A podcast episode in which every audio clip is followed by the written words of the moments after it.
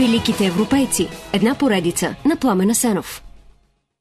Още се спори дали крал Артур наистина е живял в тъмните времена на 6 век или е плод изцяло на развинтеното въображение на пияни уелски бардове.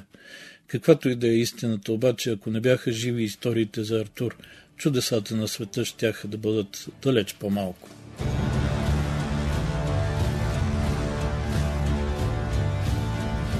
Някога в Британия живее могъщ и добър крал на име Артур.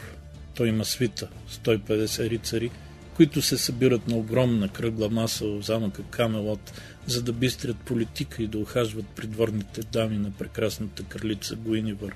До Артур неизменно е Мерлин, могъщ магиосник, който има пръст от раждането през възкачването му на престола, та до смъртта му.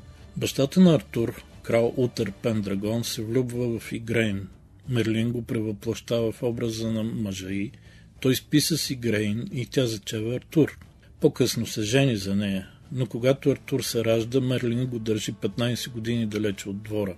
Когато Утер умира, той обявява, че крал ще стане онзи, който изтегля от скалата забития в нея огромен меч.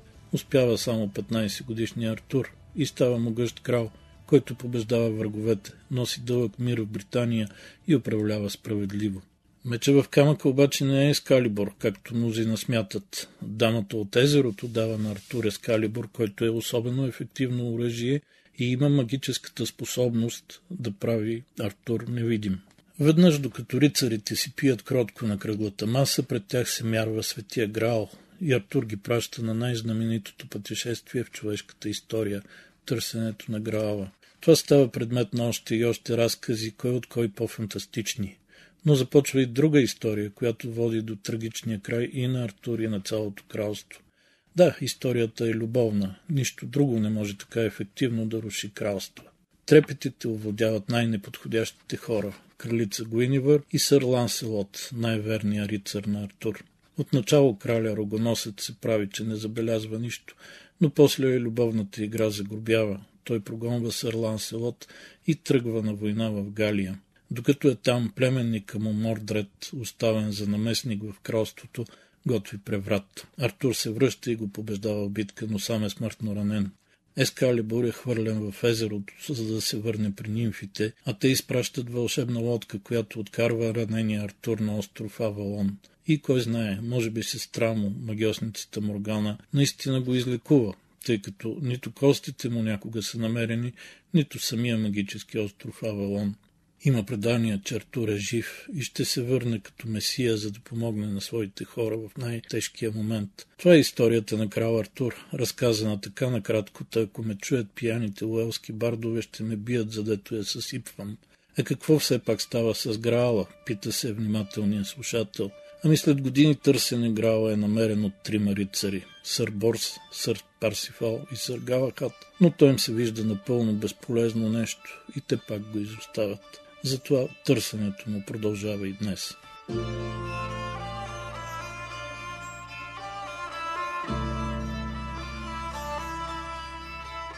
В началото на 5 век римляните, които владеят Британия към 350 години, се изтеглят от там. Те оставят добри закони, навици и ред, но местните келтски племена не могат да отблъснат нахлуващите англосакси. Нещо друго, което им липсва е стрикната римска документация, затова и информацията за следващите около два века е твърде оскъдна. Именно в тези тъмни времена се смята, че живее крал Артур, макар че реални исторически доказателства за това няма. Първото споменаване на името му е в Уелска поема през годината 600. Тя описва човек, който в битка избива над 900 души и казва – той пресити с месо черните гарвани от крепостната стена, въпреки че дори не беше Артур. С други думи, споменатия, но не описан повече Артур, трябва да е още по-могъщ войн. През 9 век уелския монах Нениус описва Артур като победител в 12 битки, но го нарича не крал, а военачалник или велик войн. През следващите три века Артур и подвизите му се появяват все по-често тук и там, но изследователите сега са капризни и не ги признават за истински. Големия бум идва през 1138, когато Джофри от Монмаут публикува история на британските крале. Джофри е епископ в Уелс и близък с британския кралски двор. Предполага се, че оттам получава и стимул да вмъкне в кралската линия една перфектна уелска легенда. Книгата на Джофри се разпространява като пожар. Веднага е преведена от латински на доста езици. Нищо, че в нея има много магии. Случват се съмнителни чудеса и любовни истории, които не са от най-християнския вид. 20 на години по-късно Елинора Квитанска, владетелката на Бордо, бивша френска кралица, вече британска кралица и майка на крал Ричард Лъвското сърце, стимулира уелския поет Уейс да преведе книгата на френски. Уейс добавя и историята с рицарите на кръглата маса, символ на тяхната равнопоставеност, вметка, която гони чисто политически цели в онзи момент.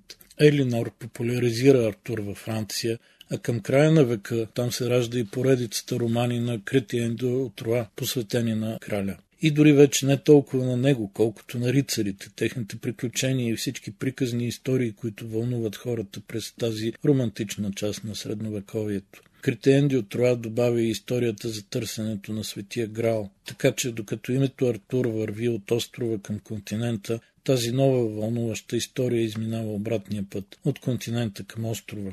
Така става и с цялата останала артурианска литература, която избоява в Европа. Германия изобщо не изостава и Волфрам фон Ешенбах оставя името си в литературната история, точно с разказите за Пърсифал и търсенето на Грала. Цялата история около Артур, Мерлин, рицарите и греховната любов за доста време има ефект на истинско обществено посторяване, а по времето на войната на розите в Англия сър Маурия използва пак за политическа пропаганда. През 16 век обаче популярността започва да спада и историите са забравени за почти 3 века. Новата слава идва с поетите романтици през 19 век, когато Алфред Лорд Тенисън пише своите кралски идилии.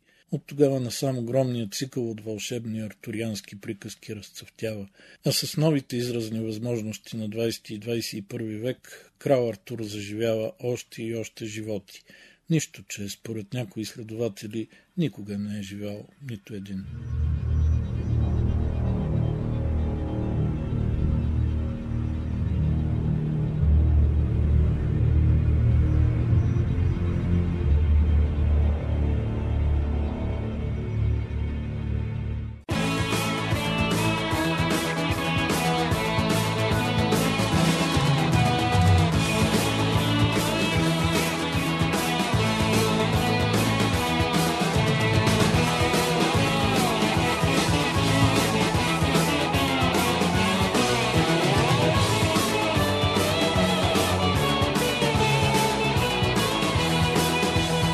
Великите европейци. Една поредица на Пламена Сенов.